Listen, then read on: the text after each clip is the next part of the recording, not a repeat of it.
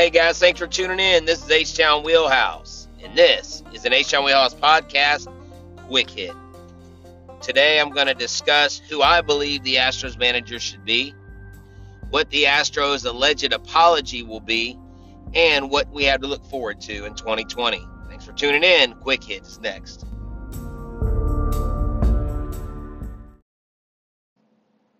Once again, guys, thanks for tuning in. This is H Town Wheelhouse. My pick for the next Houston Astros manager is not a seasoned veteran like Dusty Baker or even Buck Showalter. We all know Bruce Bochy would be the number one choice, but he's not managing. So who is this guy? Is it the mystery candidate? No. Who I would like to see as the next manager of the Houston Astros is Jeff Banister.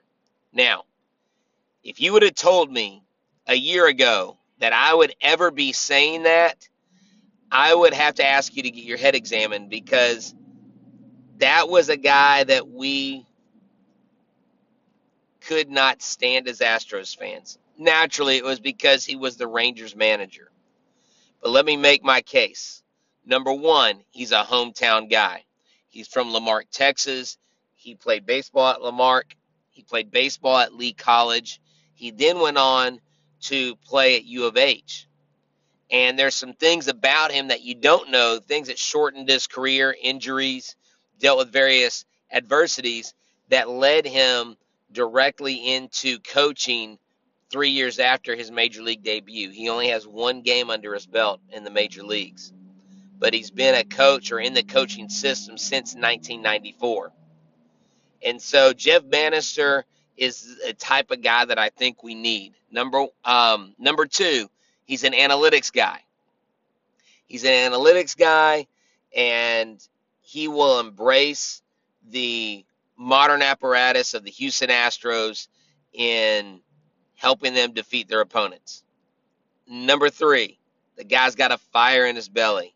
He has a desire to win. And if you look back on any games that the Rangers played against the Astros in the fiery, nearly bench clearing brawls that he got into or the teams got into. Him and AJ Hinch were at each other. This guy's the ultimate competitor. Why wouldn't you want someone like Jeff Banister to take over this team? He's a local guy. He's done actually pretty well in his managerial career he overachieved when he was with the Rangers with the talent that they that they lacked and his competitive nature and his bulldogish type attitude are second to none. And my final point, Jeff Banister, is he's a great man of the community. He does a lot of great work outside. He is guided by his faith that he's had since he was a young child. And I just think he is one of those high character guys that are out there that none of the bigger ball clubs are going to look at. So why not give this guy a shot? Oh, and P.S. I'm not writing a letter. He was actually a finalist for the managerial job when the Astros hired um, when the Astros hired um, AJ Hinch. So he's interviewed before with this organization. So who knows? I just think he's the man that fits the bill the best. His analytics, with his fire, he's not He's not too high up there in years. He's pretty young for a manager, and I think he will steer this club in the right direction. And I think the players can embrace him. So, anyways, Jeff Banister's my pick. Up next, I'm going to tell you what I think the Astros are going to say or not say.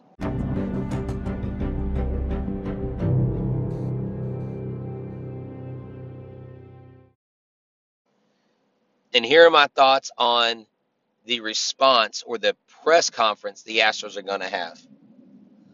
I don't believe every single player is going to speak up or say, well, I didn't know what was happening, because that would look bad. I do think that as a team, they're going to choose one player to speak. It will either be Jose Altuve, George Springer, or Alex Bregman. I don't know. Maybe they'll even pick Justin Verlander. But I think one of the hitters will speak and they will say that people not named in the room came up with the scheme to help them decode signs. When they originally came up with the scheme, they didn't believe that it was anything that was outside of the boundaries of the rules that Major League Baseball had set forth. I believe they're going to say we weren't made aware of a memo from the major leagues, from the major league front office, that harsher penalties were coming down if certain types of sign stealing methods were used. And so we want to apologize to our fans if we appeared to be anything less than a character driven ball club. That we do have integrity and that we have a lot to prove, and we want to in 2020 earn the trust back of the Houston Astros fans. That's what I think they will say. I have no clue if that's what they'll say. I really doubt that the media is going to get the feast of individual players saying, raising their hand, saying, I cheated, I'm sorry. Just like, let me, make this point. When I went and got Pete Rose's autograph with my son at a local signature store, Fitterman Sports, Ryan Fitterman is actually his exclusive signature dealer now. Um, so, so there you go. If if if Ryan actually hears this, um, I hope he listens. There's a free plug. Fitterman Sports at Baybrook Mall. They've got some of the best signatures. But I remember reacting to the situation when I went to go get Pete Rose's autograph with my son. And they asked me if I wanted to buy an inscription. And one of the workers said, I said, well, like what inscription? Y'all have certain ones? And she said, well, it's 20 extra dollars to have him write, I'm sorry I bet on baseball. And my initial reaction was, why would I have him write, he's sorry he bet on baseball? He's already apologized, hasn't he? She goes, well, yeah, but it's a collector thing.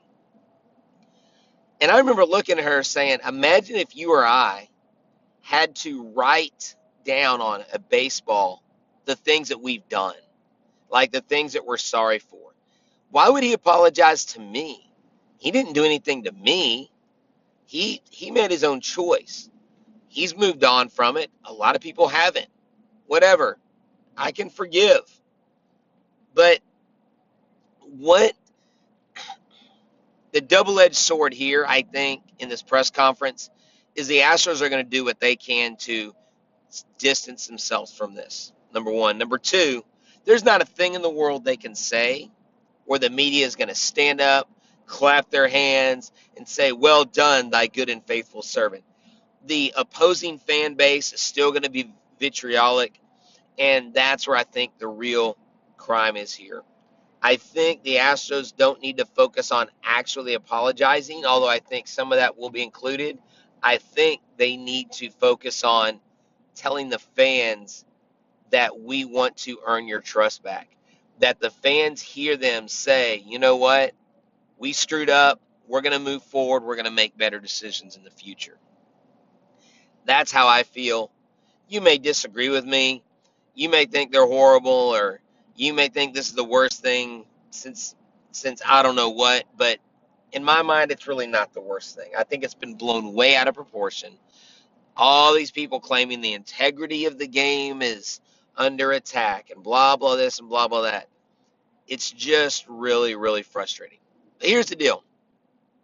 Another thing I want to hit on before we exit the airwaves is I noticed a Major League Baseball statement that was released that said players were given immunity in exchange for divulging all the information. And one of the things that has come out is that Major League Baseball issued a memo to the executives of each team about the harsh penalties that will be handed down if teams partook in electronic sign stealing at the point of which they received the letter uh, on. So from that point until you know now.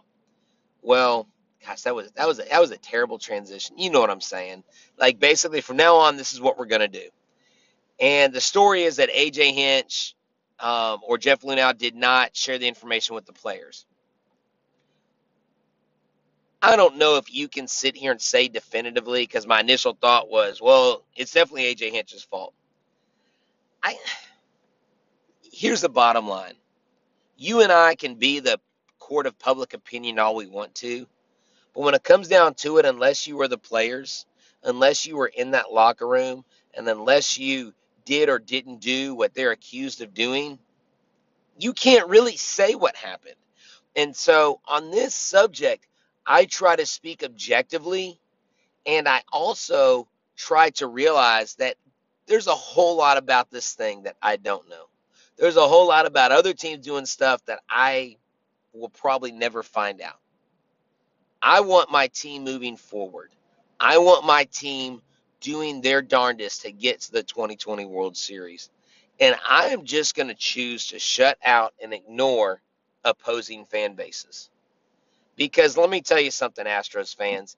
I engaged in a six or seven hour conversation with someone on Twitter yesterday. Now, I obviously work, I have a job, but every once in a while in breaks in between times when I was working, I was able to look at my Twitter feed and this Yankee fan kept saying this stuff. And so I was responding to him, I thought rationally. And then randomly, the guy blocks me. Like, why did he block me? I didn't call him a name, I didn't make it personal. Um, I didn't do what a lot of people on Twitter do and get vitriolic or cuss at him. But it was completely irrational for him to just simply block me when we were having a rational conversation. And that's when I realized opposing fan bases don't want rational conversation. They just want to stand on the tops of the mountain and they want to yell how the Astros have ruined baseball, how they've ruined the integrity, how they have just gone out of their way, and because of them, the game is worse off for this. So that's my take today. This is H Town Wheelhouse. And I'll do one last segment because I won't end on that note. I want to talk about what we can look forward to the Houston Astros in 2020. Our last segment will be next.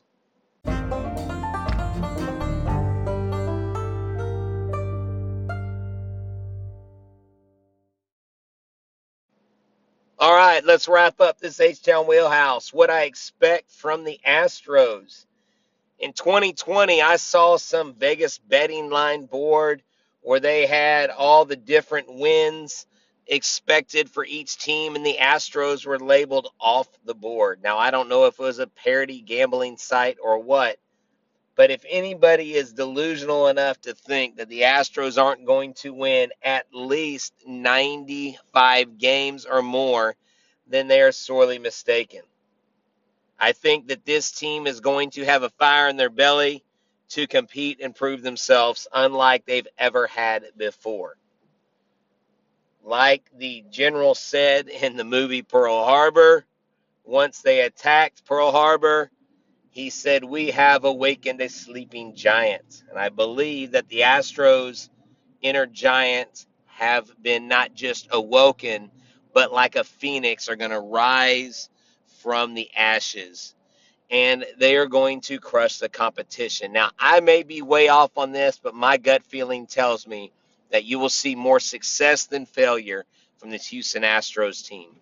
Not only from the veterans, but from the young players who are trying to make a name for themselves. Yordan Alvarez, Kyle Tucker, Myles Straw, Rogelio Armenteros, Bobby Abreu, um, Cionel Perez if he comes back up. Uh, oh my gosh, and I just drew a blank. All the other young guys that are out there that are trying to make this team. Tyler Ivey, um, Cristian Javier, the list goes on. I just really believe that the Houston Astros have a lot that they're going to want to prove. And I believe they're disciplined enough and they're a talented enough bunch that they can do that. Are the Rangers much improved roster wise? I believe they are. Are the Angels improved roster wise? Yes, they are. The Mariners are going to be where they're going to be at the bottom, but I do believe that the rest of the division is going to be a tough one. I don't think the A's are going to lay down. So you've got three strong clubs behind the Astros. They're still my favorite to win the West. They're actually my favorite to win the ALDS, and they are my favorite to play the Yankees in the ALCS. I think they can beat the Yankees, but you know, we haven't got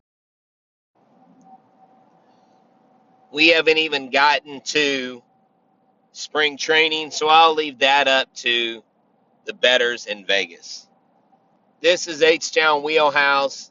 This was an H Town Wheelhouse quick hit. Y'all have a great evening. We'll talk soon. Go Astros.